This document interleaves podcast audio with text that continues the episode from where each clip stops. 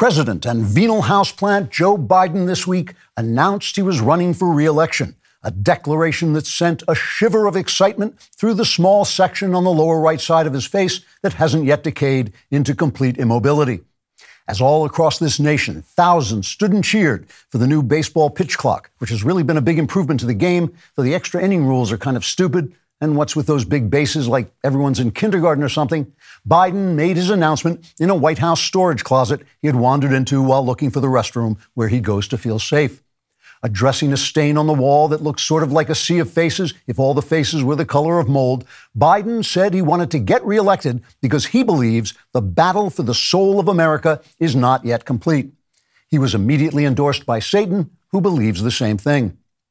In a campaign video released so that the president wouldn't have to speak long enough to lose his train of thought, Images were shown of a flag being raised and the sun rising over peaceful small towns and alabaster cities and amber fields of grain, so that several citizens immediately ran out and voted for Bud Light, because it's hard to tell one pandering, pseudo patriotic video from another. And if you're going to vote for someone who believes in cutting children's penises off, at least you ought to get some crappy beer.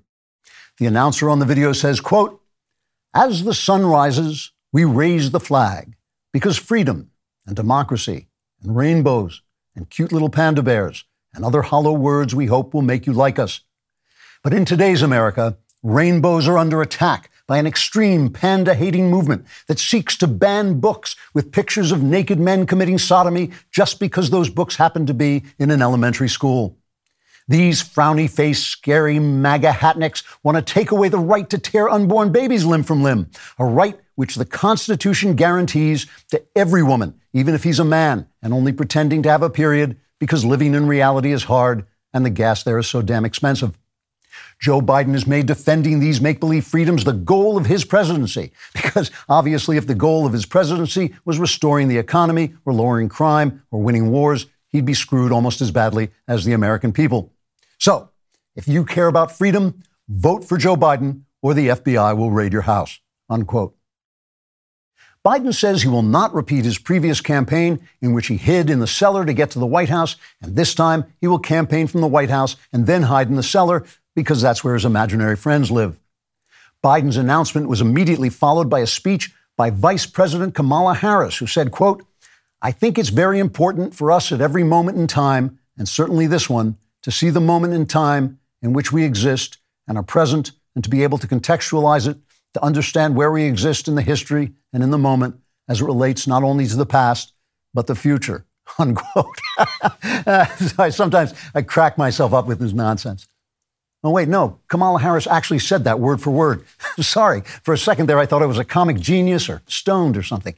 Anyway, in a secret emergency meeting, Republicans reacted to the president's announcement with fear and desperation, saying, quote, this is terrible we could actually beat this Google brain sucker and be forced to take responsibility for governing. President Biden's job approval rating is at 41, and that's people, not percentage points. Where, oh, where will we ever find a candidate so divisive, chaotic, and ill mannered that he can alienate enough of the independent voters so we can somehow manage to lose this election? We must search high and low for the one man in America who could even possibly get fewer votes than a nasty, corrupt, superannuated Paul who barely knows where he is, let alone how to pretend to run the country while unseen leftist radicals trash its founding principles from within. Wherever can he be, that hero who will save us from victory? Is he to the west, to the east, the north, the south? Help us find him, fellow Republicans. You're our only hope. Unquote. Republican leaders say they hope the upcoming election will not distract them from their business of accomplishing nothing and then ranting angrily on Fox News, especially now that Tucker Carlson is gone and doing nothing, then ranting on Fox News will be like doing nothing twice. Trigger warning I'm Andrew Klavan, and this is The Andrew Klavan Show. I feel hunky dunky, life is tickety boo. Birds are winging, also singing hunky dunky doo. Ship shaped tipsy topsy, the world is zippity zing. It's a wonderful day, hurrah, hooray! It makes me want to sing. Oh, hurrah, hooray! Oh, hooray, hurrah! So, I think it's very important, as you have heard from so many incredible leaders, for us at every moment in time, and certainly this one, to see the moment in time in which we exist and are present, and to be able to contextualize it, to understand where we exist in the history and in the moment as it relates not only to the past but the future. I just didn't want you to think I was making that up. Here we are laughing our way through the communist takeover of America. But before we begin, let's start with some good old fashioned capitalism. This episode is brought to you by Moink. Right now, my listeners will get free bacon in your first box. It's the best bacon you'll ever taste, but available for a limited time only. Go to moinkbox.com slash Klavan. And I know what you're thinking. You're thinking, Moink, how do you spell Klavan? It's K-L-A-V-A-N. I'll tell you more about him in a little while. All right. Tucker Carlson was exiled from the Empire of Lies, and we're going to talk about that. The great Heather Mac Donald will be here. And if you're not watching uh, the documentary The West on New Culture Forum, the New Culture Forum YouTube channel, uh, tune it in. It's a beautiful, beautiful uh, several part documentary. I'm in it. Lots of uh, other people who are smart are in it. Uh, but I, am in it too, so you can relax a little bit. Uh, the West from the New Culture Forum YouTube channel. Uh, also, you want to sign into my YouTube channel. You want to subscribe to that because you will get exclusive content that you do not get anywhere else except on my YouTube channel when you subscribe. It is only for truly evil people like yourselves. And if you leave a truly evil comment uh, and it's racist and sexist and trans and just endangers, makes people feel unsafe and endanger, endangers their life, we'll read it on the show because that's what we do here. Today's comment is from Ethan Sievers. He said, I was going to smoke a doobie and listen to Klavan. After the first two minutes, I'm cleaning my kitchen. He called me out harder than that Empire and T-ball after my 27 strike. I got that. I got that letter a lot from that uh, that uh, AI um, satire at the beginning of the show. Uh, so stop stop doing whatever you're doing and uh, and do something else. So I titled today's show uh, Agent, Agent Smith Goes to Washington because ever since I heard about Tucker getting fired, uh, one scene from that movie has been running through my head. It's the scene where Agent Smith, you remember the evil agent of the Matrix, uh, where people are stored and used as batteries and they kind of dream a reality that's not a reality. Uh, Agent Smith goes to one of the escapees, a guy named Cypher, and gets him to betray his rebel comrades uh, in exchange for being allowed to take the blue pill that will return him to the dream world of the Matrix, where he gets to live in a fantasy while his brain is being used to power the machine. And here's a bit of that scene that's been in my head. You know, I know this steak doesn't exist. I know that when I put it in my mouth, the Matrix is telling my brain that it is juicy and delicious. After nine years, you know what I realize?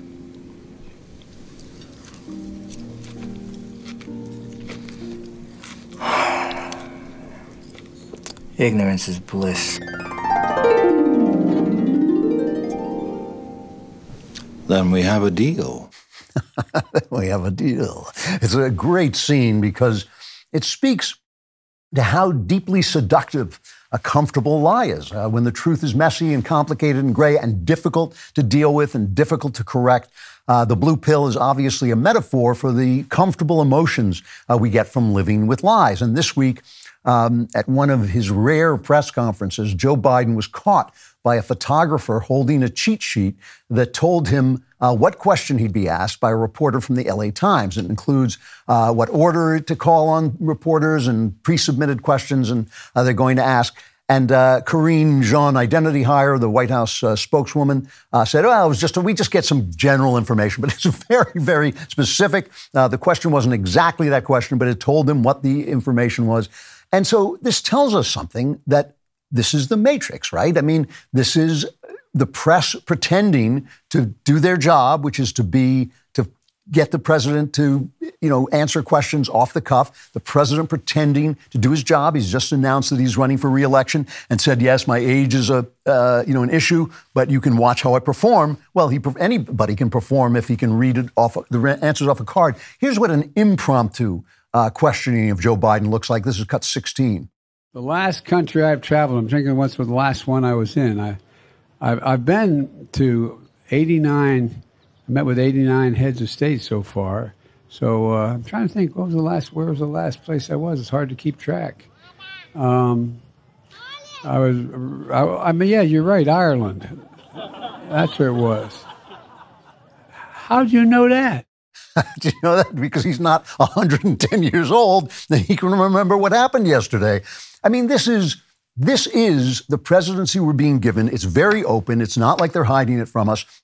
They're simply telling us it will be more comfortable uh, if you just believe, go along with us and believe that the press is looking for the truth and the president is being a politician and the, you know, that, that kind of, uh, you know, hostile uh, give and take between press and politician is going to bring out the truth. If you'll just go along and believe that, we can all get on with the business of doing what we're doing without having to uh, resort to asking you about it. Now, for conservatives, conservatives, it's easy to see that the left is creating a ma- matrix because uh, we see through all their stupid academic theories with which they hide what has now become genuinely evil, uh, their make believe righteousness, their caring, and all this stuff, and their progressive ideas that are as old as Pharaoh and basically uh, boiled down to the powerful people who rule over everybody else. And we know we've seen, you know, the violent Antifa and BLM riots that were called uh, mostly peaceful, and uh, we saw, you know, the uh, the murderous, um, uh, you know, the the murderous Antifa people who were called anti, oh, they're anti-fascists, so they're like the boys who landed on Normandy Beach. Uh, we know they covered up Hunter's laptop and the Joe Biden's alleged sexual assault on Tara Reade. They're lying about the lack of science behind gender transitioning uh, and about how violent and vicious the trans movement is uh, and about uh, why some black American communities remain dysfunctional. All the stuff they're saying is lied, and they're all, it's all being done together. There's no, there's no point at which um, a politician goes on a news program and somebody says, you know, is, the, is it really racism that's keeping uh, blacks in, in violent ghettos uh, when, in fact, they were getting out of them before the Great Society? There's nobody to say that because it's all a, a sham. It's all a sham. Uh, and we have our lives of our own on the, on the right, you know. Uh, we have our own comfortable emotions that we retreat into. We enjoy despair on the right because it means we don't have to actually do anything. We can just sound kind of tough and realistic. Yeah, it's all over. There's no point. No point. They just steal everything, and we don't. Have no point in doing it. You know, and we have that anger, and it's you know, anger is easier than just getting to work and doing the long haul. Remember, it took them 50 to 60 years to destroy this country. It's going to take at least that long to get it back. You know, sitting around being angry doesn't uh, help anything. When we open our eyes, though, when we put all of those emotions, those comfortable emotions aside, uh, we see that the people on the left and the right um, have allowed themselves to be caught up into a matrix fantasy in which they're battling each other.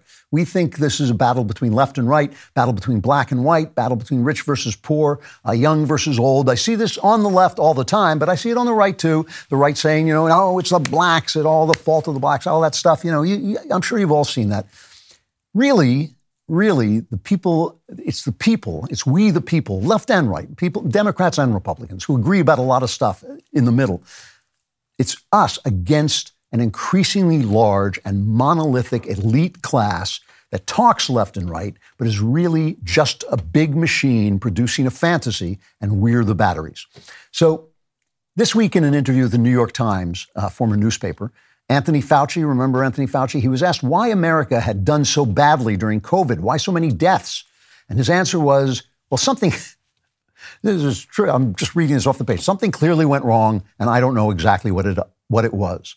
And basically, he blames us. He blames us for not getting vaccinated. Uh, it never occurs to him to ask himself, why we didn't trust him when he told us to get vaccinated, why we reacted against lockdowns and social pressure and vax IDs to get into restaurants. Uh, why didn't we trust Anthony Fauci? You know, and I don't have to tell you, he blames everybody but the guy who ran the show, namely himself. And the New York Times never pro- probes the possibility, never says to him, well, what about you? What was it that you did wrong? What did you do that made it so people wouldn't listen to you? What's, you know, it's always the other guy, and, and the press doesn't press him about it. Just pause for a minute and think about these last 20 years.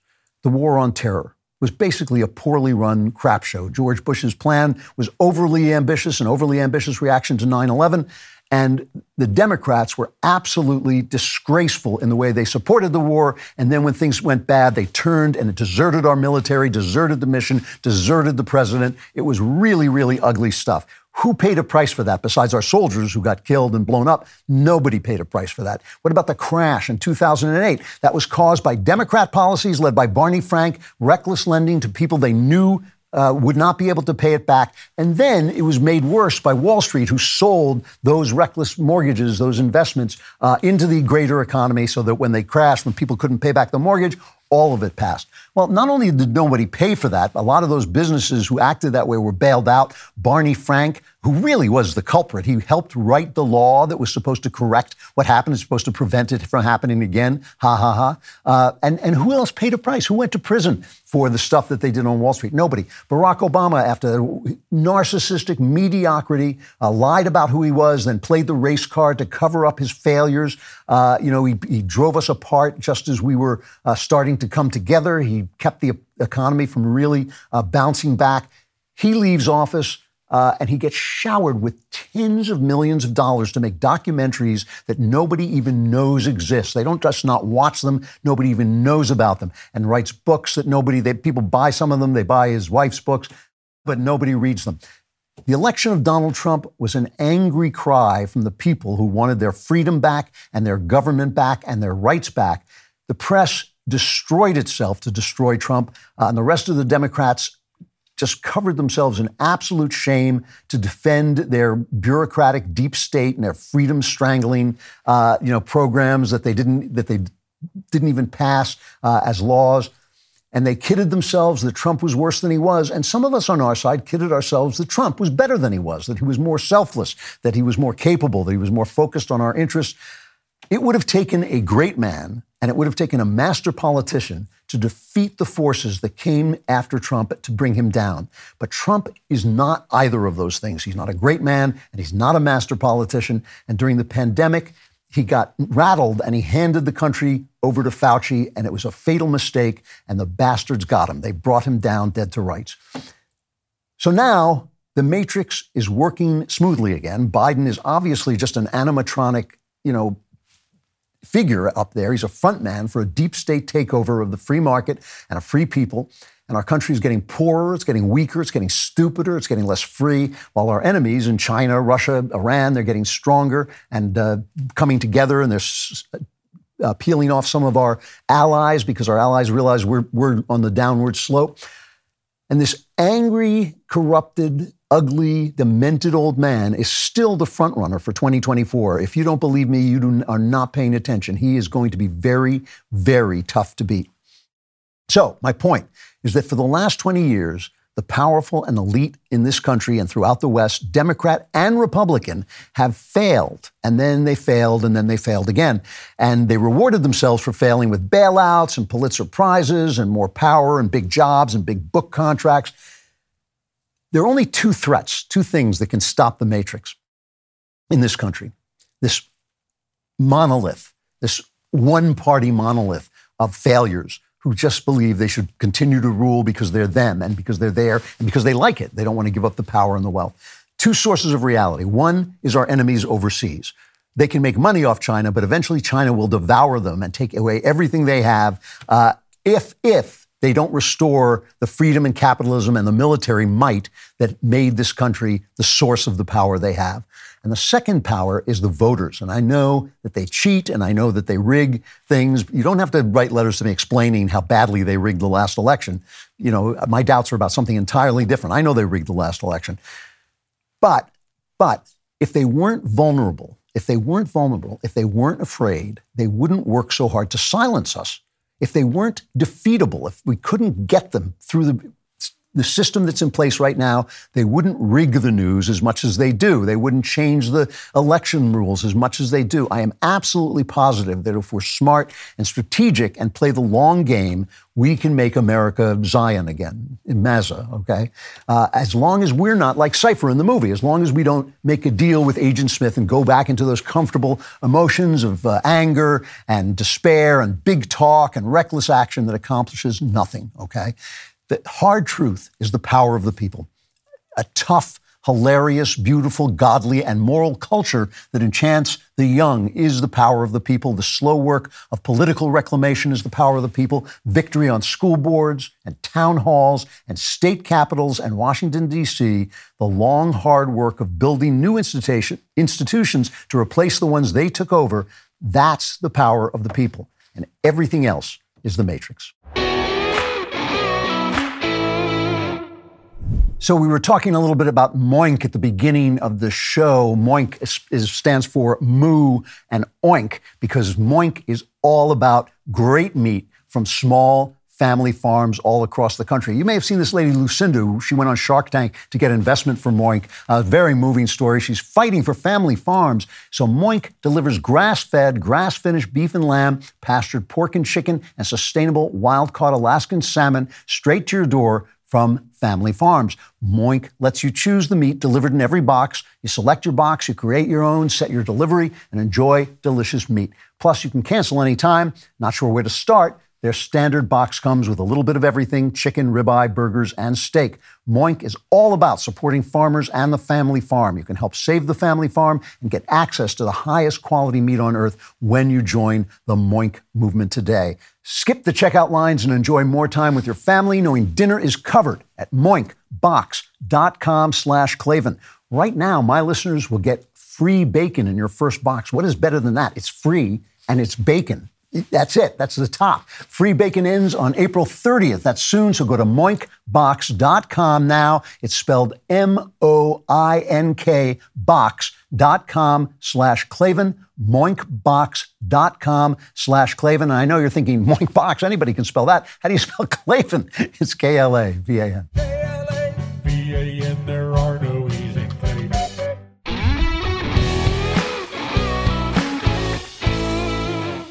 So, in battling the matrix, I think there are two big mistakes you can make. One is to think that because the other side is wrong, you're right.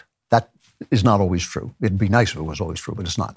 The other mistake you can make is because you are dedicated to the truth and because you're an honest person dedicated to the truth, that doesn't mean you always have the truth, right? Everyone can be wrong, and sometimes you just don't have enough information. Hard as it is to believe, this is even true of me, and I'm on a mission from God. But let's talk honestly about what happened to Tucker Carlson, because I think he, this is a really important moment. The fact that Fox News fired him uh, is genuinely important. He was the best thing they had. He was the most important thing they had, with the exception of Bret Baier's news show, which is excellent. He was the reason people were watching Fox News, and I'm not even sure how many people watch Bret Baier. He left. Their ratings dropped by two million people. Uh, don't believe the charts that where they compare his Friday show, where which is a the worst rating time uh, to weekday shows. They, they lost about 2 million people. That's 50% at least of their audience. And just to add to the story, Don Lemon was fired, and that cost CN, CNN's ratings also uh, dropped by 50% of their audience. So that's 2 million and 17 people uh, who aren't watching cable TV anymore. Uh, and obviously, Tucker reached a lot more people after his show was over when things were spread through the internet, right? Now, if he were not powerful and if he were not doing an important work, the Matrix wouldn't have come after him. AOC and Chuck Schumer wouldn't have said the stuff they said right before he went down, and then AOC came back and said something more after he was fired. It's cut 11. When you look at what Tucker Carlson and some of these other folks on Fox do, it is very, very clearly incitement of violence. Very clearly incitement of violence. And that is the line that I think we have to uh, be willing to contend with. We not only have a right to tell Rupert Murdoch and Fox what to do, but an obligation. Deplatforming works, and it is important. And um, there you go. So I don't care about Chuck Schumer. Chuck Schumer is not a moral entity. It's like calling him evil is like calling a coyote evil, right? He just eats what you know. He's a political animal. He just feeds on the whatever is dead. Uh, but AOC is a dangerous person. She she really is. I mean, I, I think she's probably uh, one of the most dangerous politicians. She's an ignoramus. Uh, she's a fascist, and she has a great rack. And I just think that that's a very dangerous combination uh, going forward. And just the fact that she said these things, you know Jeremy, the God King of the Daily Wire, if AOC said that about one of us here, he'd raise our salary. Because he would know. He would know. If they're going after you, if they're going after you, you must be worthwhile. You must be valuable. You must be doing something. So the fact that Fox did not keep Tucker on after that kind of attack, they're literally calling for him to be censored by government decree, right? Uh, just tells you something about Fox News. And I'm not talking about the people or the talent on Fox News. Some of them are good, some of them are bad. That's, that has nothing to do with it. Some of them are worth watching, some of them aren't. I'm talking about the corporate power behind that, that entity. It's obviously not on a mission. It's obviously not doing missional work like some of us are here, right? So, you know, obviously, when you look at people, you, you come to trust them or you don't trust them. Like I'd like to think that you've seen me, uh, you know, sacrifice audience in order to level with you, in order to tell you what I really think. So I think I've earned your trust. But at the same time, I expect you, obviously, to make your, you know, I'm going to make mistakes. I'm going to miss things. Everybody does this. So I expect you to think for yourself. That's the way we work. But you should now know that Fox News is not entirely on your side. Now, I don't know why, why Tucker was fired. I mean, they're just, it, Tucker says he doesn't know. Uh, obviously, there's a lot of stuff going on. If you think you know, you're wrong, right? I mean, you may you may have guessed right, but you do not know that we just don't have the information yet. Uh, the Murdoch Corporation, speaking through the Wall Street Journal, says it's because that emails that were revealed uh, during the Dominion suit uh, showed him insulting executives with foul language and being, you know, nasty to people in power. Uh, there's been speculation that Murdoch wants to sell Fox and doesn't think that the people who could afford to buy Fox would buy it with Tucker there. Uh, there's speculation that Murdoch's son, Lachlan, and his, his whole family, uh, they're tired of being excluded from New York's elite parties, and so they want to strip uh, they, you know, that's that's the matrix. You know, where you want to be part of the the in crowd. So they want to strip the conservatism out of Fox. So they'll, they'll get uh, invited to parties in New York, uh, and that that would explain um, that stupid piece uh, they did on America's Newsroom about that kid in California transitioning. Oh, if you don't like that, it's just because it's strange and new. You know, that that was that kind of thing. That was a horrible, ugly, stupid uh, piece, and I was I was embarrassed for them that they did that. So that you know kind of tells you that maybe something's happening over at Fox. Um, you know, other things. Vanity Fair said they fired him because of a speech. I'll play a little bit of it where he spoke religiously, and uh, you know, Rupert Murdoch doesn't like religion. I don't believe that story at all. And then, of course, there are all these totally unsupported uh, charges against him. There's one woman who's saying, "Oh, he he was a frat boy who created a terrible, you know, hostile uh, atmosphere." For women, but she then admitted that she never met him. So, so you know, I, I, that stuff is just hit, hit stuff. I don't care about that. But we know this. We do know this. The Matrix hates this guy. I mean, this is the, the thing we have to say in Tucker's favor, okay? Whatever criticism I make about him, the Matrix hates this guy. The people who hid Hunter Biden's laptop, the people who said Antifa, these thugs who are dedicated, dedicated to bringing down America, uh, the people who say that police kill black people inordinately, who in, and encourage riots and say riots are good. This country started with violence, so we should have violence now. Those people hate Tucker Carlson. Here is the view reacting to news that Tucker had been fired. Word has just come down that Fox News Media and Tucker Carlson have agreed to part ways.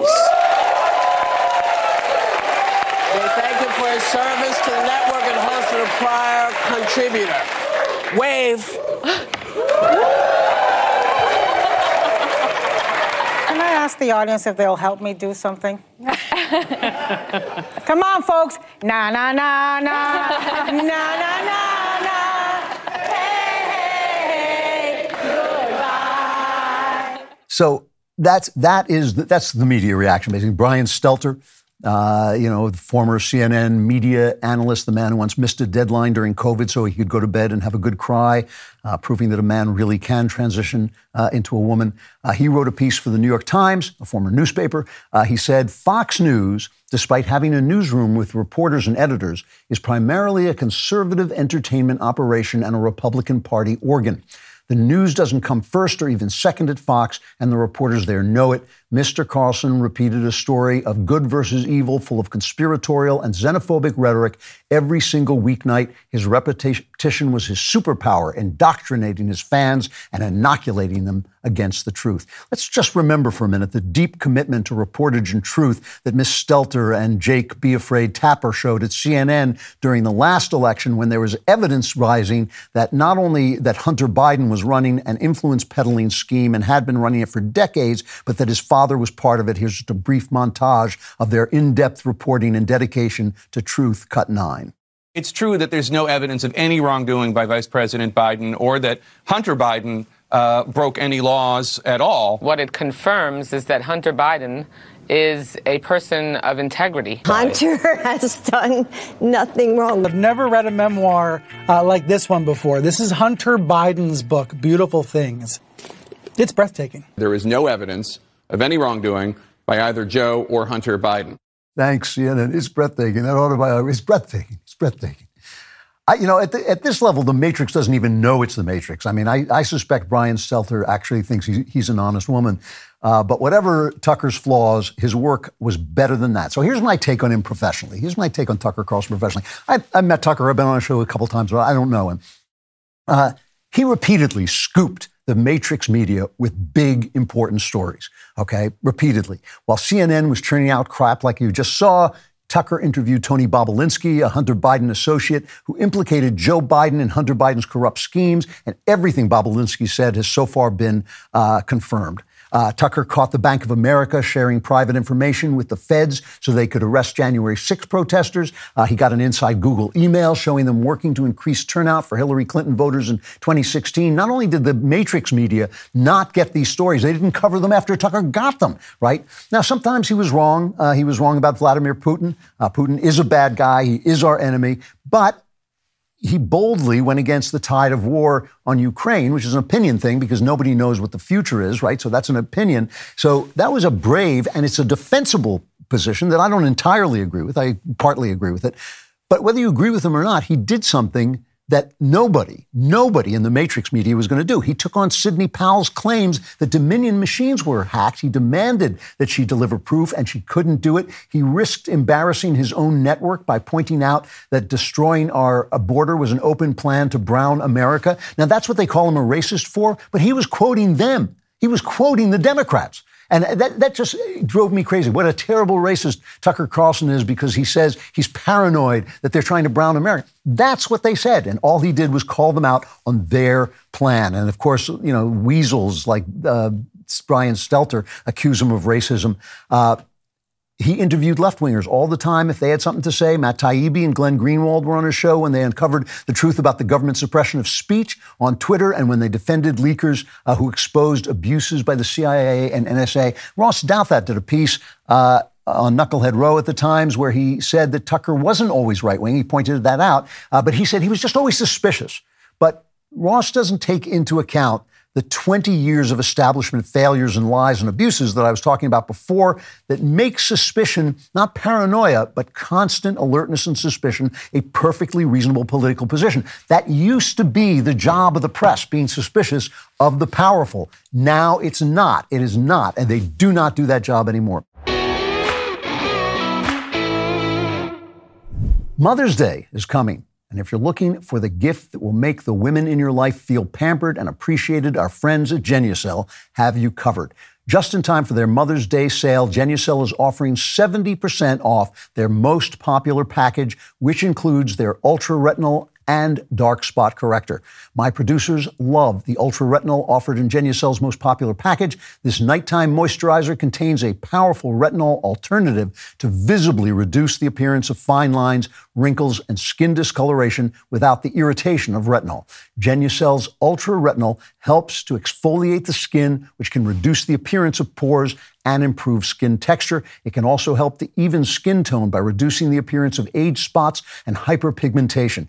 Best of all, Genucel guarantees results in as little as 12 hours or your money back. Give the gift of flawless skin this Mother's Day. Visit Genucel.com slash Klavan to save over 70% off their most popular package. This package includes the dark spot corrector as well as their ultra retinol and under eye treatment. You'll get a complimentary spa essentials box with every order from now until Mother's Day, plus a free upgrade to priority shipping. Go to Genucel.com slash Klavan. That's Genucel.com slash Klavan. Do you want to look like me? Of course not. Go to Genucel.com slash Klavan. That's K L A V A N.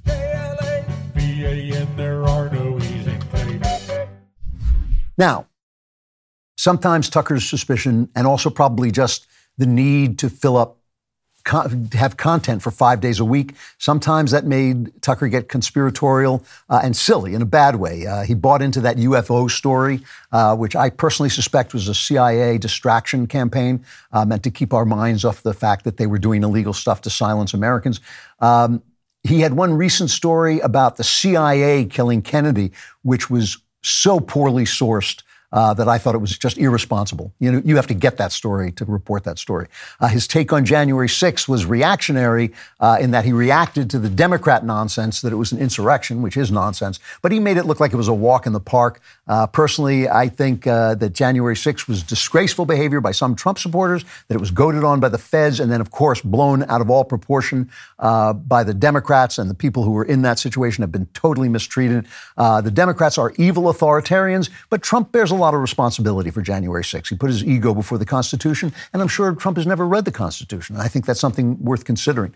Uh, anyone, anyway, no one gets it right all the time, and Tucker didn't get it right all the time. The main point is Tucker covered a lot of major stories that the Matrix media didn't only not cover, they buried them, they hid them, they lied about them, they insulted him for covering them, and he took reasonable but outsider positions that absolutely no one in the Matrix media dared to take or even debate.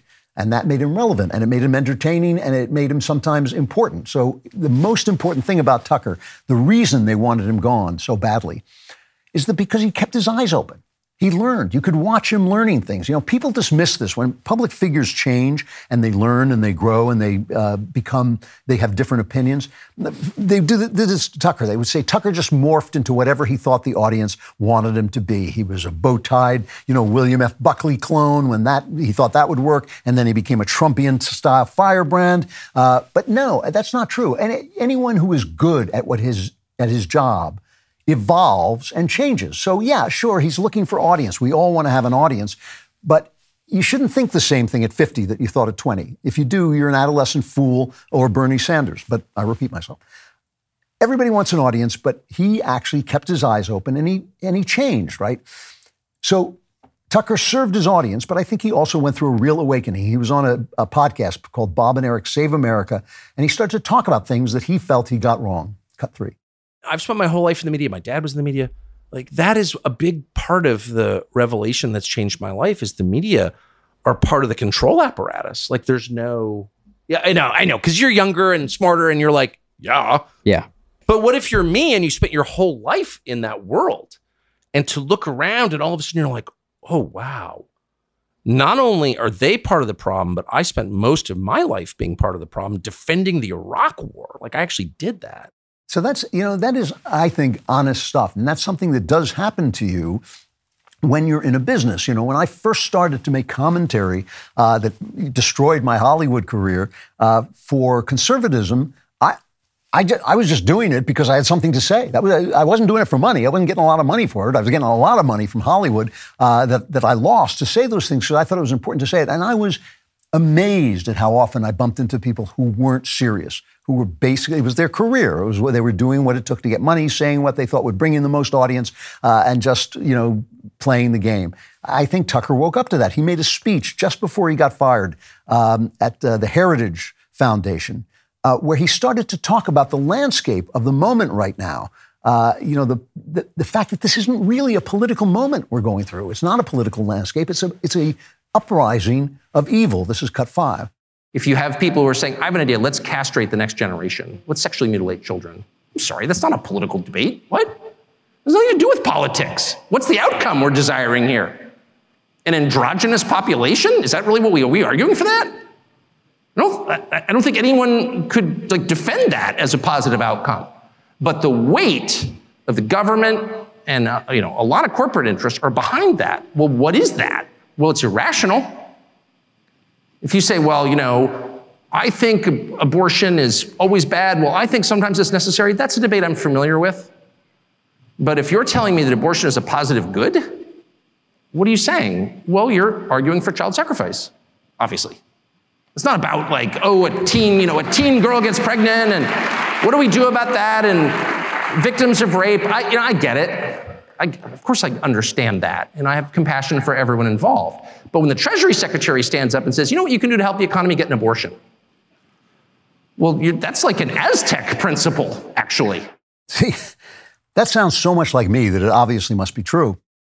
Because if I would have said it, it's obviously true. We're not in the situation that people my age and Tucker's age, he's younger than me, but still in that you know cohort, Uh, we're not in the situation that we've been in most of our lives. So yeah, that young guy. What was it? What did? What is it called? That podcast called? Full Send Podcast. I gave it the wrong name. Full Send Podcast. Um, and that young guy was going, yeah, yeah, I know all this stuff. But yeah, he was born at a different time. He's going to find out stuff that he didn't know later on. But these are the things that that people our age are finding out when we start to say, oh, we're not in this time anymore. When we're having debates, when our facts are up against their facts, we're having a time when something really bad is happening. Uh, you know, again. I've said this a million times. You can make a debate about abortion that's a compassionate debate. You can have that debate. We're not in that debate. When you're talking about aborting children the day before they're born, that's what all the Democrats support, every damn one of them. That's what they support. You're talking about infanticide. When you're talking about butchering children, you know, you can say, oh, some people are transgender. I get that. That's an interesting conversation. When you're talking about butchering children who do not know what they are, you are evil. That's you're a bad person who's doing that. And there is no debate because evil people are not prone to arguments. They're not going to give way before arguments. We are dealing with an evil that has risen out of angry, dysfunctional people in our universities. This is where it starts. They are embracing a series of theories that has been generated from 19th century uh, Germany through today. They've embraced the death of God and the infinite mutability of morals. I've talked about this, and they have are now advocating for evil. You know, in in the wonderful novel uh, by Dostoevsky, The Brothers Karamazov, one of the brothers, the atheist brother, is named Ivan, and Ivan says this is before Nietzsche ever wrote basically the same thing. Ivan says if we don't believe in God and immortality, then not only should we abandon Christian morality, but our morality should become the exact opposite. And he tells why. That's what we're looking at now, and that is what I think Tucker started to see. And when you see that when you see that, it stops being about Democrats and Republicans, and it starts being about something very much deeper than that. Uh, and I think that you know you then have to contend with what is evil. Where did you know what what does that come from? How did we get here? How why are we saying these things? And that's one of the things I try to talk about on this show all the time. Now, when you're evil, when you're butchering children, when you're aborting infants, not I'm not talking about fetuses, I'm talking about full-grown infants, when you have to when you're evil, you have to hide it. When you're evil, you have to lie to say you're not evil because everybody knows what evil is. It's not relative. Evil is not relative. People are evil. They know it. When you have to lie to hide it, and when you lie, you have to force other people to believe the lie, and that's where we are right now. Look, Tucker is obviously, like all of us, a human being. He makes mistakes. Uh, he probably does things he shouldn't. We all do. Uh, he goes down wrong roads. But the people who are attacking him are the Agent Smiths of the Matrix. They're the enemy of American freedom, and they're the enemy of any kind of recognizable morality. Tucker's latest uh, message, his last message that he sent out, was a post firing message. Uh, and here's what he said cut four. Both political parties and their donors have reached consensus on what benefits them, and they actively collude to shut down any conversation about it.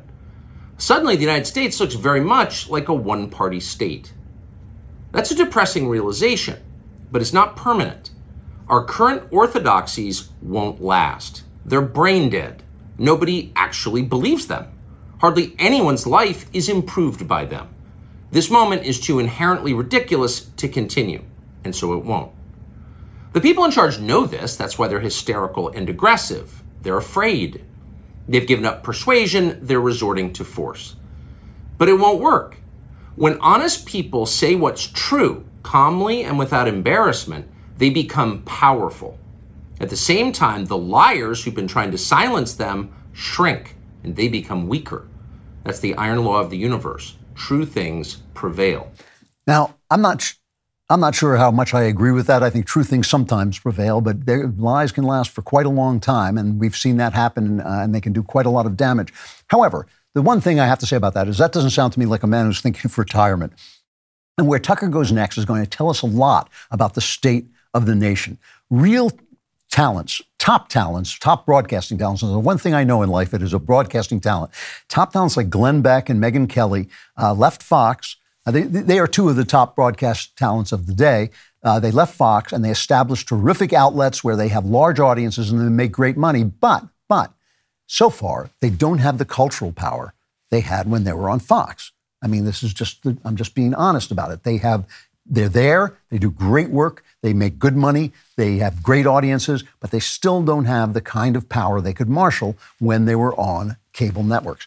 Now, I think that that situation is temporary, and I'll tell you why. I think that Glenn Beck is a pioneer. Megyn Kelly is a pioneer. So saying that they don't have the cultural power they used to have is like saying, oh, you got on a wagon train and you trekked from New York to California. Uh, now you don't have the influence that you had before because there's nobody in California. Well, people come, right? Things change. The cultural power is coming to the places where Megyn and Glenn and us and now Tucker, I'm sure, are going. And that's why uh, that's why the power that be, the Matrix, has made sure to co opt Google. Uh, that's why the Matrix uses YouTube to silence anybody and demonetize us. That's why they hate Elon Musk for not playing along over Twitter. The cultural power of free men and women is growing. It is. There's no question about this. That uh, they wouldn't be so scared. Tucker's right about this. They would not be so scared if that weren't the case. So look, Personally, I hope Tucker joins us here. I hope he becomes part of the Daily Wire.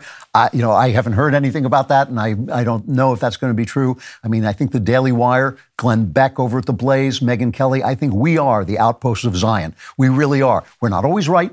We don't always get the, uh, all the facts, but at least we are trying our best to tell you what we see. All right. And Tucker Carlson, I suspect, is about to become one of us.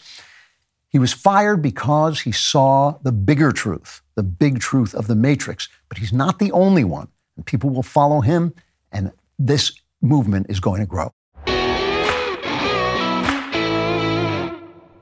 It is a great thing to keep your education going and to get your degree, but it's hard to fit it into a busy schedule. Grand Canyon University's online programs are designed to make earning your degree easy and accessible no matter your age or stage in life. Whether you're a busy professional looking to advance your career or a stay at home parent juggling family responsibilities, their online courses give you the flexibility you need to learn on your own terms. Grand Canyon University specializes in helping you fit your bachelor's, master's, or doctoral degree into your busy day. From scholarships to customized scheduling, your graduation team, led by your own GCU counselor, provides you with the personal support you need to succeed. Why wait? If you're ready to take your education to the next level, you need Grand Canyon University. Find your purpose at Grand Canyon University. Visit gcu.edu. That's gcu.edu.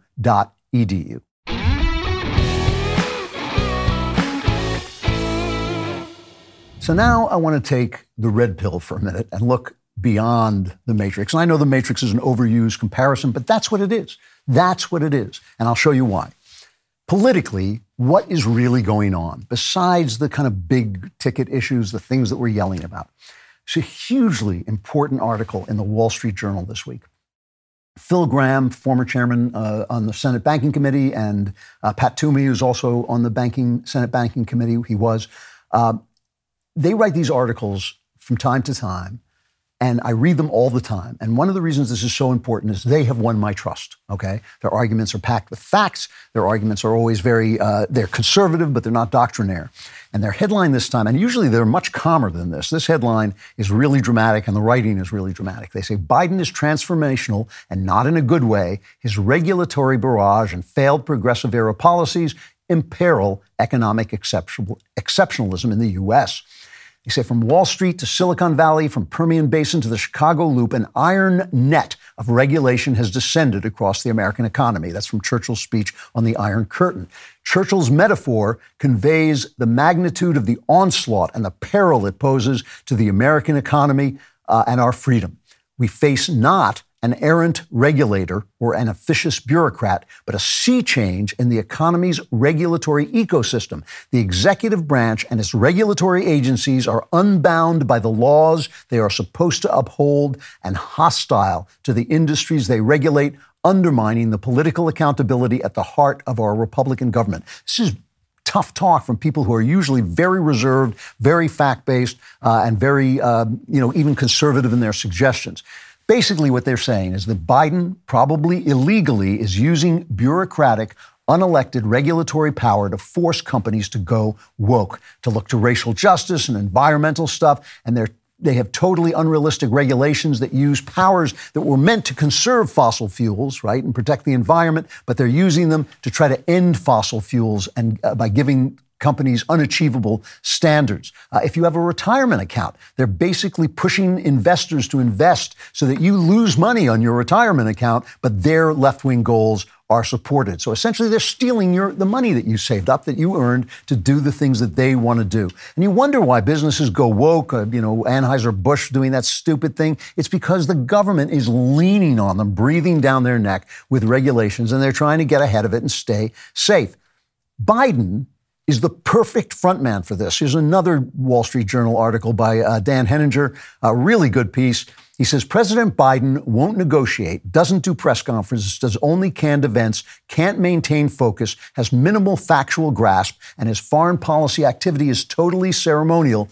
But almost overnight, the party, the Democrat Party, seemed to embrace the idea of a second Biden term. Yes, the close midterm results were a triggering event, and the prospect of a Trump rerun helped, but I think the Democrats realized they had backed into a system that suits them to a T. The non compos presidential model of American politics. What he's saying is this doddering, corrupt eyed, zombie, animatronic model is standing there taking program questions from a make believe press while these regulatory things are going on. And right, and voters don't want this guy. Biden's rating uh, ratings are down to 30 in the 30s. They're lower than anyone since Reagan, and Reagan came back because he was doing the right things for the economy. But here is what's happening to the voters, right? Here's a piece uh, from The Federalist by Stella Morabito. War on normal Americans seems to have found its final frontier in the conservative small towns and rural communities, often called red strongholds on the political map infiltration of red America by woke activists and their agendas is nearing or has passed the inflection point, right? Because people are leaving their left wing places and coming to places like Tennessee, but they're bringing their politics with them and they're sending activists here on purpose, which is why Gavin Newsom is making these tours of all these red areas. Here's Peachy Keenan, a wonderful writer, obviously a, uh, a pseudonym, a wonderful writer at American Mind. She says, um, he says, Do you happen to notice that what should have been an obvious moral victory for the right a few weeks ago, when a transgender lunatic in Tennessee murdered six Christians, became instead a civil rights triumph for the far left. Instead of seeing headlines afterwards like left wing terror targets innocent people for their religious beliefs during an apparent left wing hate crime, we got headlines about the racist Tennessee Republicans who expelled two black state representatives and they ultimately left them back in.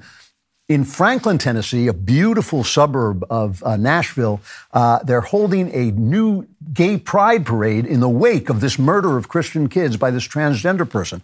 Franklin is this quiet, this is Peachy Keenan, writing. Franklin is a quiet, idyllic little town just south of where the Covenant School shooting took place.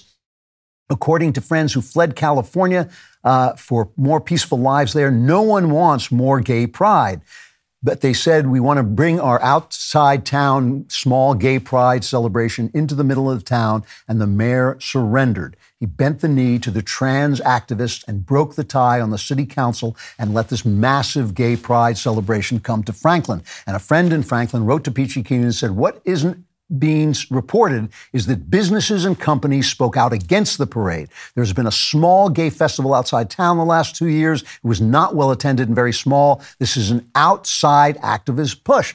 And the local governments cave in because they don't know what's hit them.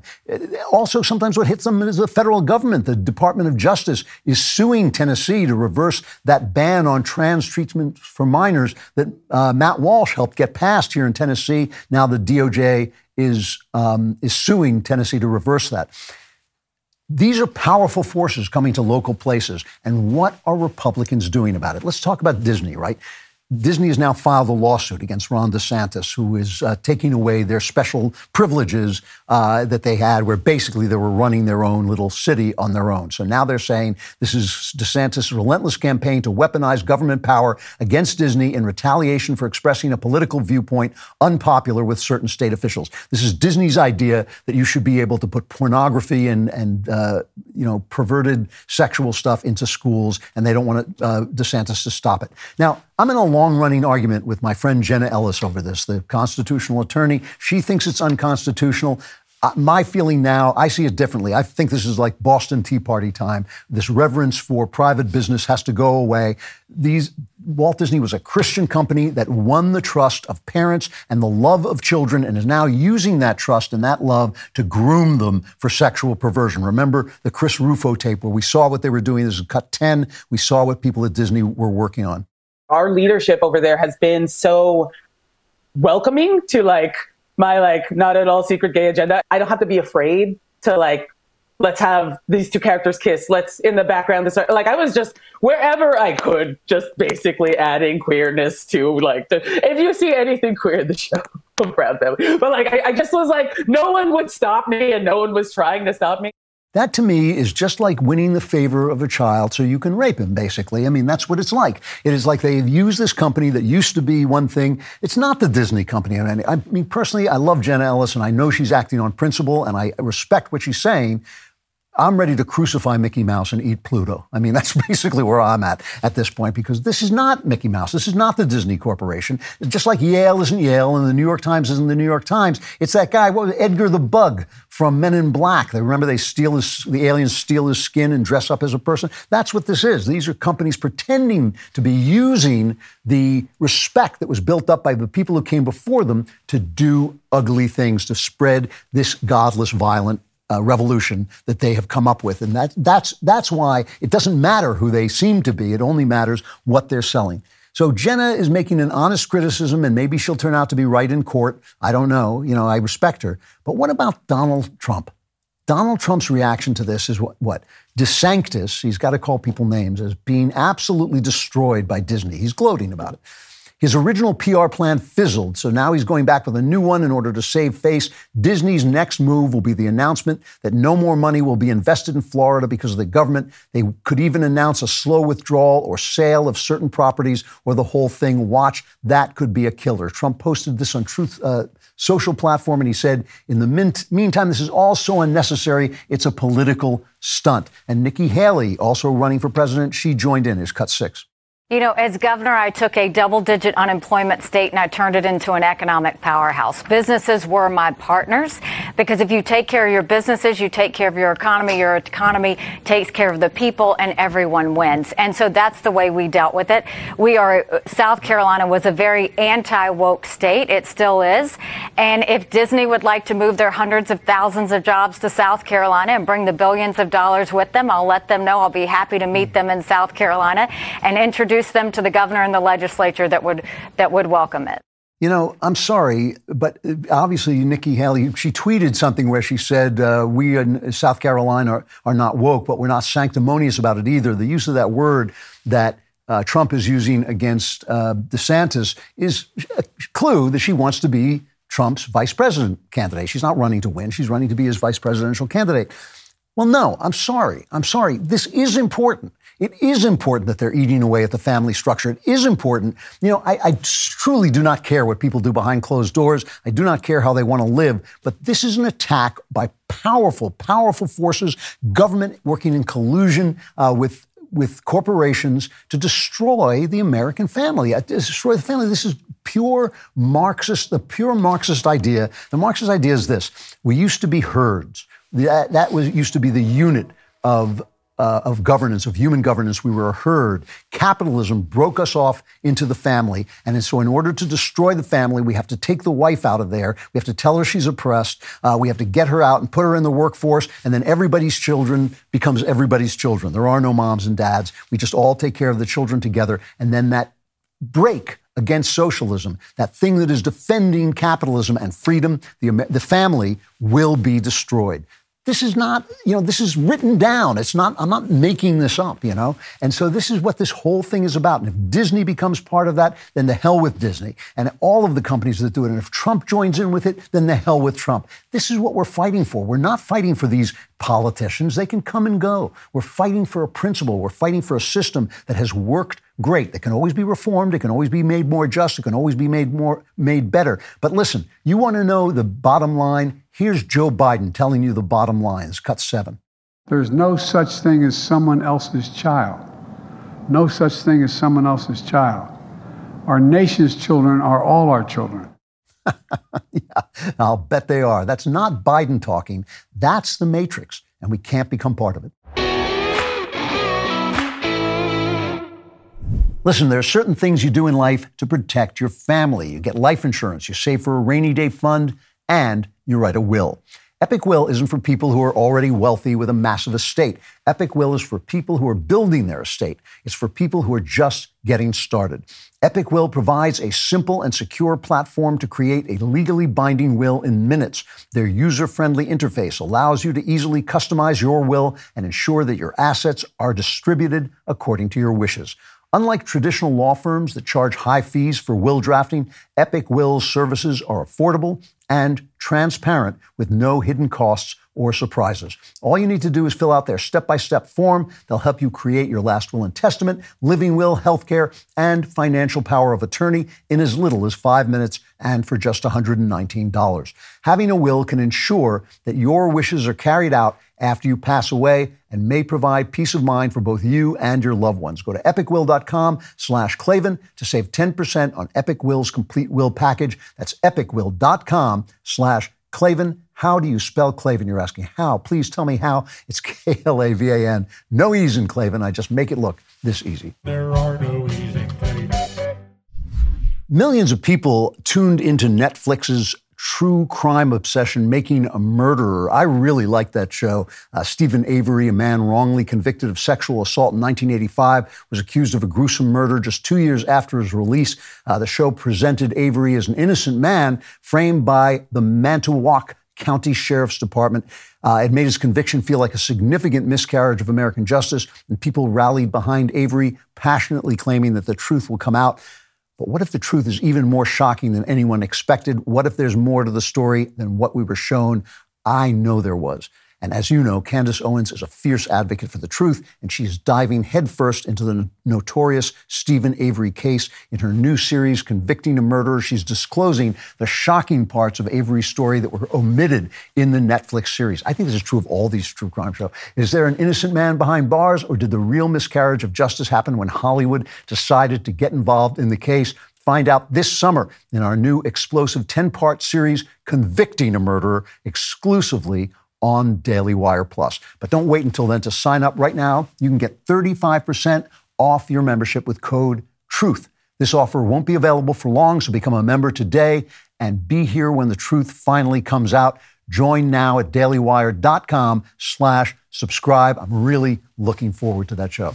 Also, while we're talking about Daily Wire Plus, I recently sat down with my pal Ben Shapiro for a new episode of his show, The Search. Now, one of the things I loved about building this company uh, was basically me and Ben spent most of our time arguing with each other. Uh, we used to argue with each other so much on backstage that Jeremy finally had to t- tell us to stop. I love talking to this guy. He's always got great things to say. We talked about how to win the culture war, the importance of reading every book you can put your filthy hands on. We talked about the difference between people who believe in God and emotionally stunted meat puppets who don't.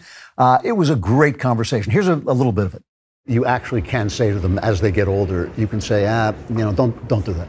Yeah. And, and you know, you don't have to raise your hand, you don't have to raise your voice. Right. It's just they think like, well, you know, I mean, I, I went, proudest moment of my life, one of the proudest moments of my life. I once said to my son, like, did, I, I had never, I never hit my kids. I never had to. You know, I, I, I could be scary, but I never like, yeah. you know. Well, so first of all, rule: father does have to have the capacity to be scary. Yes, It's just a yes, thing. you have- absolutely. It's like the George Pat. It's it's it's from Patton, right? It's not important for them to know. It's only important for me to know. Yeah. When I'm actually like angry. Yeah. All right. So I, I said to him, like, uh, did you, were you ever afraid I would hit you? You know, because I was, I was frightening. You know, I could be frightening if they were doing something really stupid.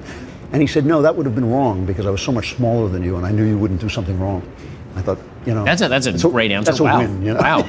So I smacked him. Just Yeah, I, know, but I, I, knocked, I knocked him unconscious. Smart aleck kid. I was the search is streaming right now on Daily Wire Plus. Become a member and watch it today. So, you know, it's one thing to speak honestly about the fact that the the journalists in this country have become part of the matrix, but there are still great journalism being done in this country, and that will continue to be true as long as there is a Heather Mac Donald. Uh, you've seen her on this show a million times because I just love talking to her. She is a great journalist, the author of several critically acclaimed best-selling books, including The Diversity Delusion and the New York Times bestseller The War on Cops. She's got a new book out called When Race Trumps Merit how the pursuit of equity sacrifices excellence, destroys beauty, and threatens lives. Heather, always great to see you. How are you doing? Thank you for such a great introduction, Andrew. I greatly appreciate it. Well, I mean it. Uh, this is, you know, this is something I've been reading the book. I haven't finished it yet, but I just, I've just been starting it. Uh, it's it's a heartbreaking book in a lot of ways. I mean, you bring your usual uh, great journalism to it, but the stuff that you're talking about is really difficult to face. Uh, let's let's just begin. You say this has its roots in the past, but really got started uh, with the George Floyd riots. What exactly are we talking about when we say when race trumps merit? We're talking about the idea that if we look around and we see an institution that does not have exact racial proportionality based on the national population. So, for instance, if you look at Google and it doesn't have 13% black engineers working there or black computer uh, scientists, which is 13% is what the national population is.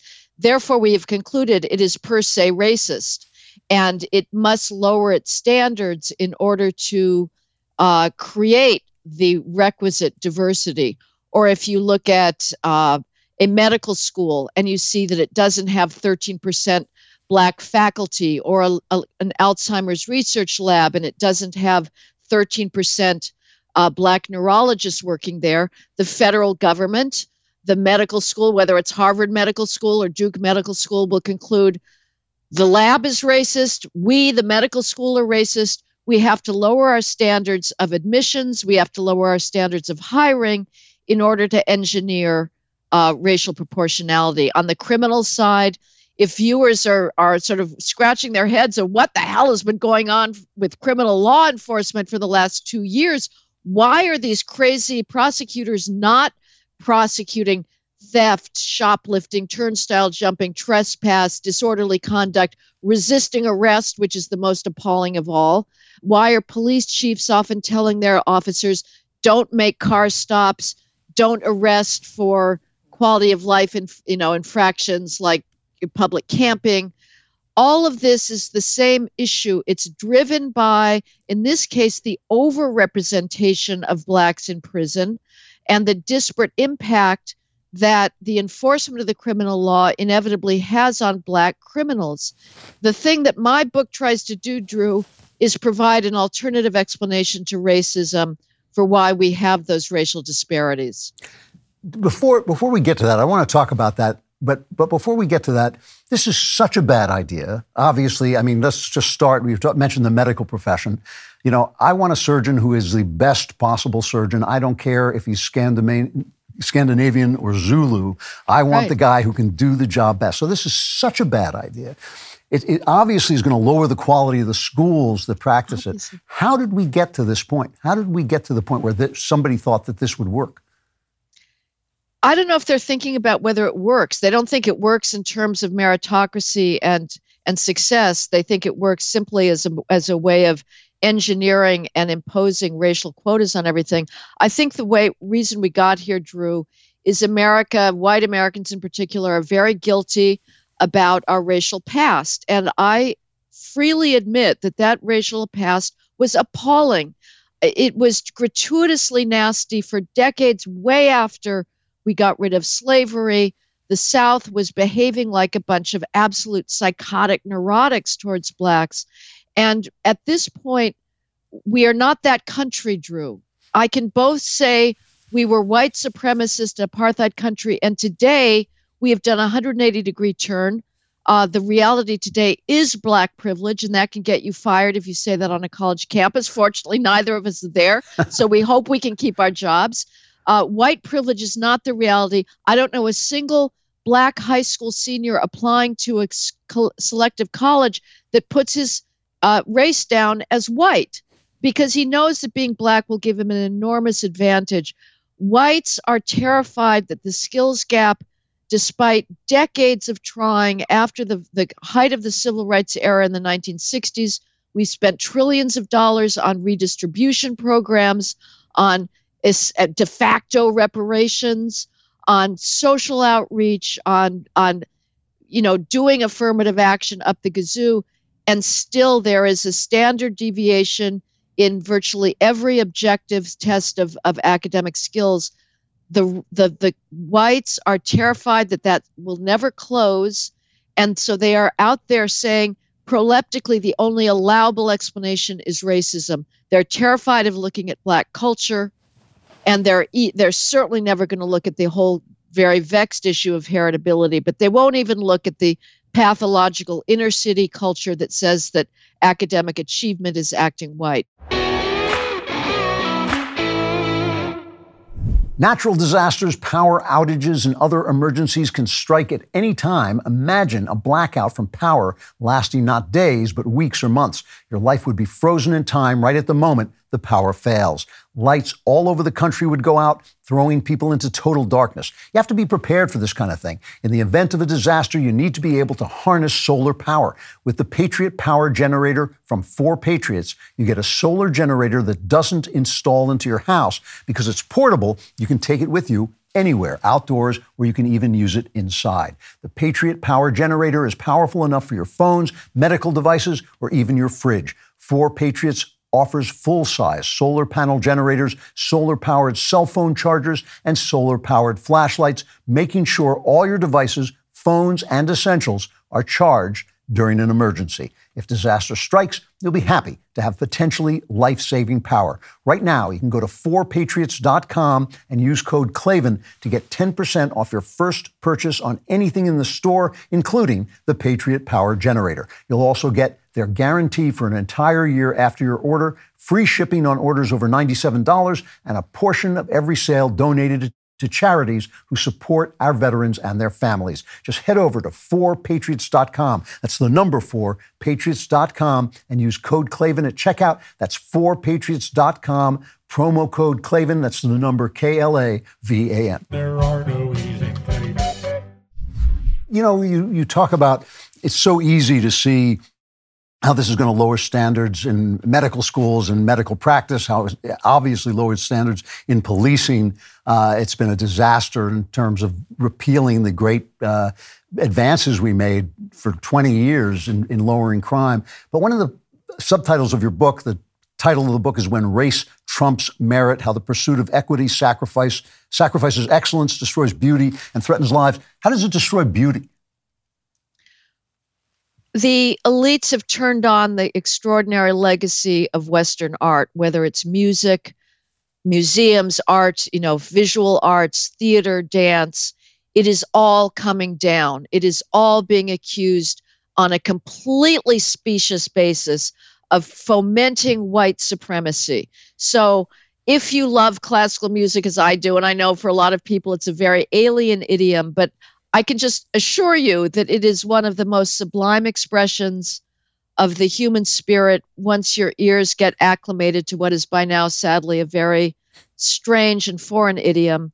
Uh, the idea is that because the vast majority of European musicians writing in the this tradition of, of notated music were white because they were Europeans, Therefore, the only reason anybody thinks that Bach and Mozart and Haydn and Schubert and Beethoven are great is because they were dead white males and, and their power is due to white supremacy. This is a preposterous idea, but you have, since the George Floyd racial psychotic breakdown, you have the very leaders of arts organizations, whether it's an opera company, a symphony orchestra, or an art museum betraying their most profound obligation, mm. which is to celebrate their traditions, pass them on, and teach young people why should they they should be down on their knees in gratitude between the for these works. And instead, they're saying, "Oh, we're no longer an opera company. We're an anti-racist institution.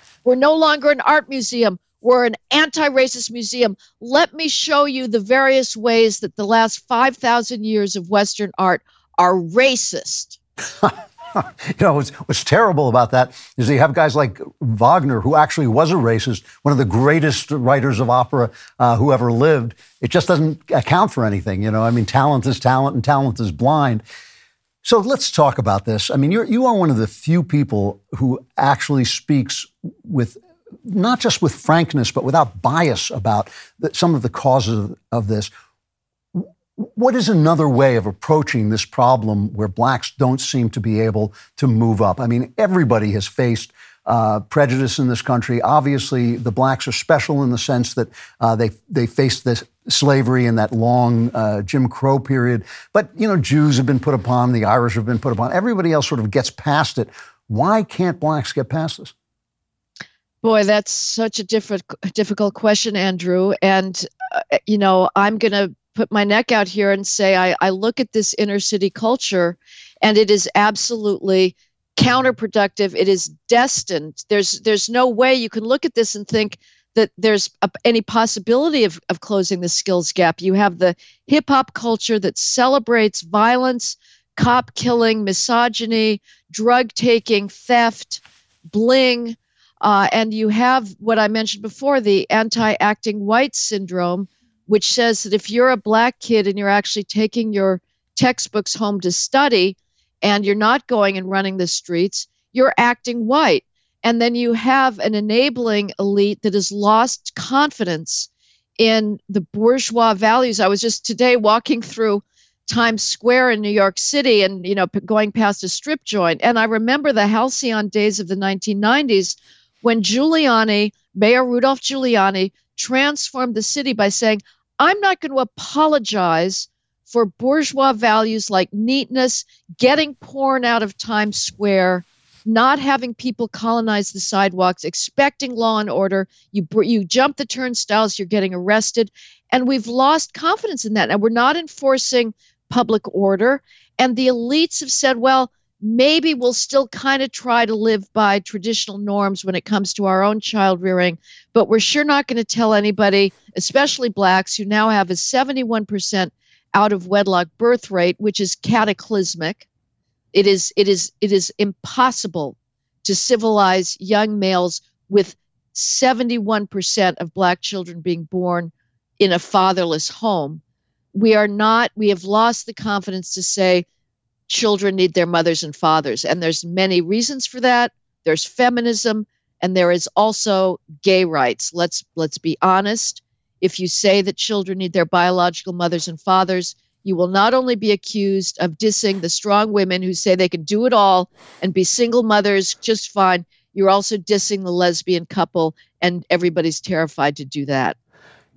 One of the things that is so appalling about this is that blacks actually were making more progress in terms of in relative progress to where they were, rising into the middle class faster before the 1960s. I mean, basically after Jim Crow and the Civil Rights Act, but before the Great Society. So much of the money being pumped into the government is coming from these programs that are basically have broken the back of black culture. Is there any way, you know, how do you how do you get people to unclaw their hands from that money? Uh, and and and say, you know, this is actually hurting people. Well, Drew, I get asked all the time, what can we do? And I have to say, I've sort of lost patience with that concept. Uh, you could say, well, as a form of reparations, we as whites, it's still our responsibility.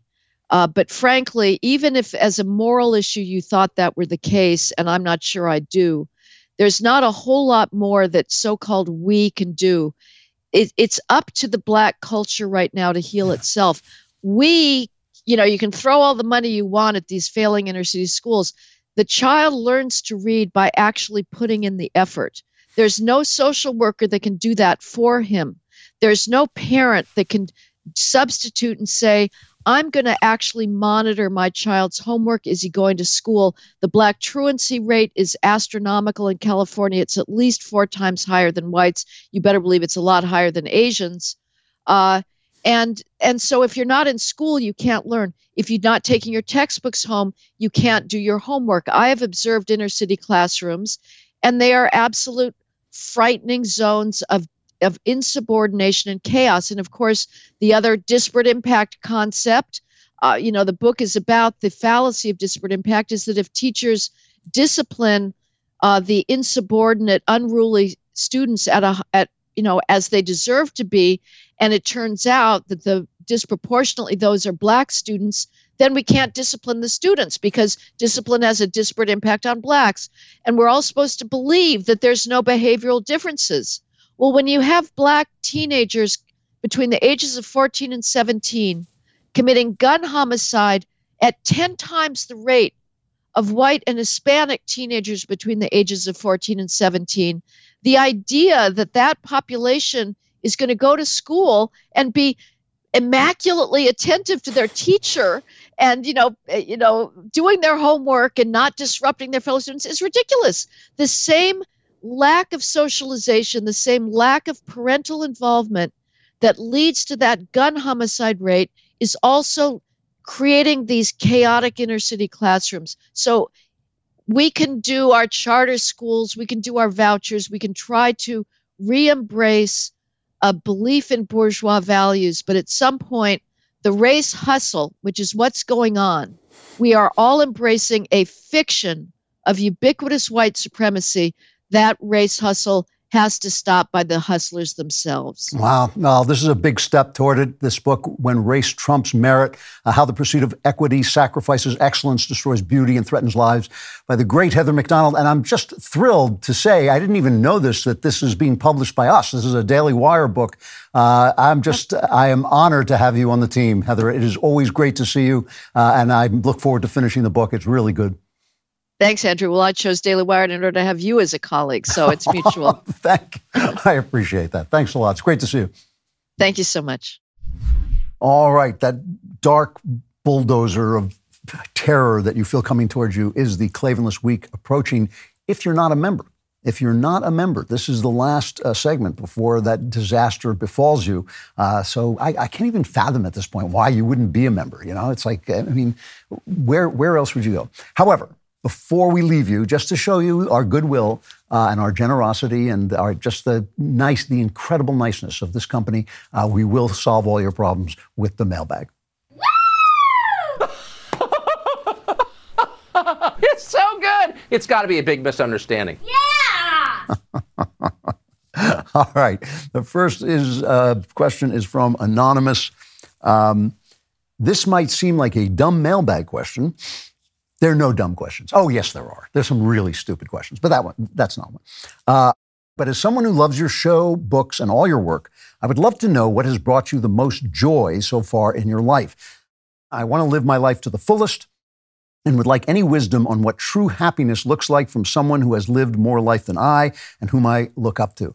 Uh, I'm thrilled that you asked this question because I actually know the answer to this question. Uh, and my answer is 100% correct, is guaranteed 100% correct. Um, First of all, when talking about joy and happiness, those are two different things, though at least the way I use them.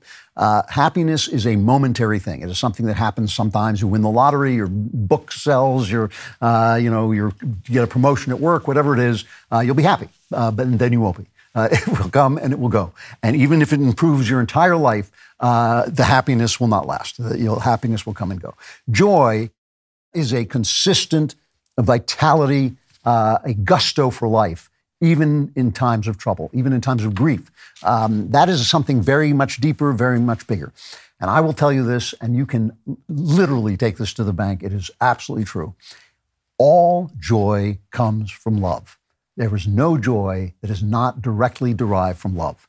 And the things that you love, the quality of the things that you love, determines how much joy they will give you. If you want joy, Love, as my wife always says, shower the people you love with love. Shower everything you love with love. So you can guess from that what brings you the me or anybody the most joy. It's going to be the thing that you love that is biggest. So the first thing is going to be God because God obviously is the biggest thing. And when you love God, when you love creation, when you love creation, uh, this darkness that come passes over the land from time to time, uh, this twisting of human minds and human hearts that you see again and again throughout history, you can get through it with joy. It's amazing. I mean, obviously, terrible things can happen, and you're not going to be happy if those terrible things happen, but you can face life with gusto if you love God and love creation. The next thing under God are people. If you love the people in your life, uh, you're going to get joy from the people. Uh, you know, my my wife, my son and daughter, um, you know, my grandchildren, my uh, son and daughter's partners in life. These are the people that I love, uh, and and many of my friends. I love a lot of. There are a lot of people I love, but that that's the joy. Uh, that's the next amount of joy. I love my work. I adore my work. I love doing this. I love the writing books. Uh, it is something that uh, is very, very deep in my nature, and I love it. And then I love little things. I like watching football. I like, uh, I love watching football. I love doing puzzles. You know, like. But if I did those little things more than they deserve, I would be ruining them, right? So if I, I like word puzzles, so I'll do a word puzzle uh, from time to time, and that'll give me uh, joy. I get, I get tremendous joy from doing it. I don't do too much of it because then the joy would run out because it's just a little thing. It's not a big thing like God or a human being or the work of your hands. The trick here, the trick here is that when you love something, you have to live into the love.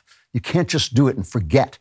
You can't just sit with your wife. You've got to love your wife. You can't just sit with your kids. You have to love them in the moment that you're with them. You have to shower your work with love. You have to shower God with love. And the joy will come. You'll see. You'll see. I mean, everything, everything that you enjoy, and you shouldn't, you shouldn't have any disdain for the little things. The mistake that people make, I get this from gamers a lot, is that they think, well, gaming gives me joy, and then they do it for six hours. No, gaming should give you about a half hour joy. and after that, you should be doing something else. It's not a big thing, it's a small thing, right? The arts give me joy, another thing that gives me joy. Uh, but it's, it's going to be the same thing for everybody. The thing that you love will give you joy, and the thing that is best that you love will give you the most joy. That's it, the answer will be the same for everybody. There's no secret to it. There's no secret to it. You just do it. You just make sure you do the love, even when it's annoying, even when it's you know um, work to that you have to put in. If you do it, you will get the joy. Uh, from Ollie, after finishing a couple of your stories, I feel an emptiness that only comes after completing a truly amazing work of fiction. Uh, now that I've just rediscovered my love of reading, I want to keep going more than anything, but I'm not sure what to read from here. Many of the books that I've collected over the years are written for modern audiences or twisted by loose morals and secular teachings. I'd appreciate any book or author recommendations that you can offer for me and others who enjoy gripping, faith based, and morally correct works of fiction. I'm a huge fan of C.S. Lewis uh, and his writings, in case that helps you think of some similar stories. Uh, God bless you and the entire Daily Wire crew. Well, thank you for that. Uh, you know, one thing you might really try, try it. This might not work, but you know, before this time, when things did get ugly and did get um, dirty and so forth, um, there was great. There were great books written. I mean, have you read Oliver Twist? Have you read Dickens? I mean, Dickens is a wonderful, wonderful writer. Uh, I know their books are long; they're like 800 book page books, but who's counting? You know, like you just read 25 pages a day, whatever you read a day, uh, you'll find them. Read Anna Karenina by Tolstoy. I mean, it's a wonderfully entertaining book. Uh, I, I, hesitate to recommend War and Peace because it's like 1,200 pages long, and some of it is theory, and the theory you can kind of skim through. But the story is great, and it's filled with moral insight and Christian insight. But, but try Anna Karenina. That's easy to read and it's just incredibly entertaining.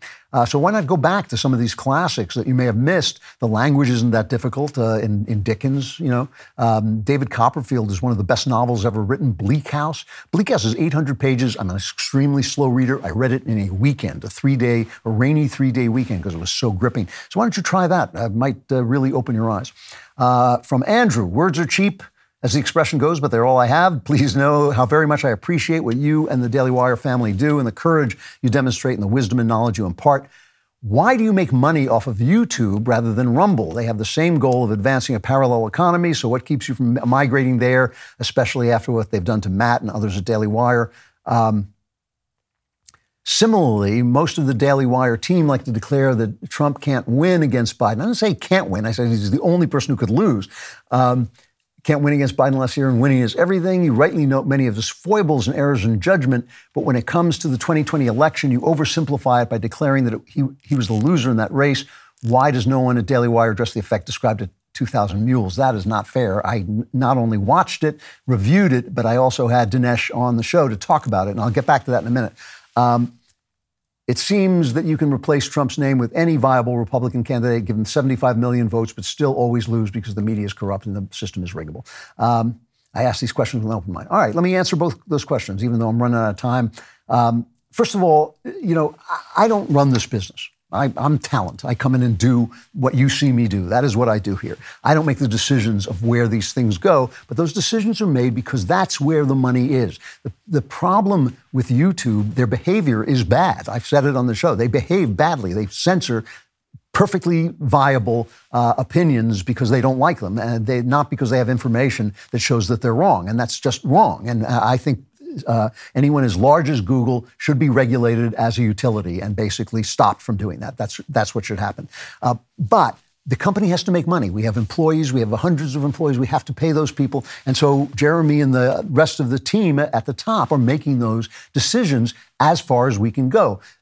Jeremy is, I've said this before when we were talking about uh, Crowder. Uh, you know, Jeremy has done a lot of things to free us. And one of the things that frees us is becoming, is you guys becoming members. That, that helps us become free, you know. So, like, we, we work on it. We're do, we do work on it. It is difficult to have to do these things, but we work with what we've got. And we didn't make the, the field that we're playing, and we're just playing in that field and doing the best we can. Uh, as for Donald Trump, I, I watched 2000 Mules and I had Dinesh on, and I questioned Dinesh I, because I have a lot of respect for Dinesh.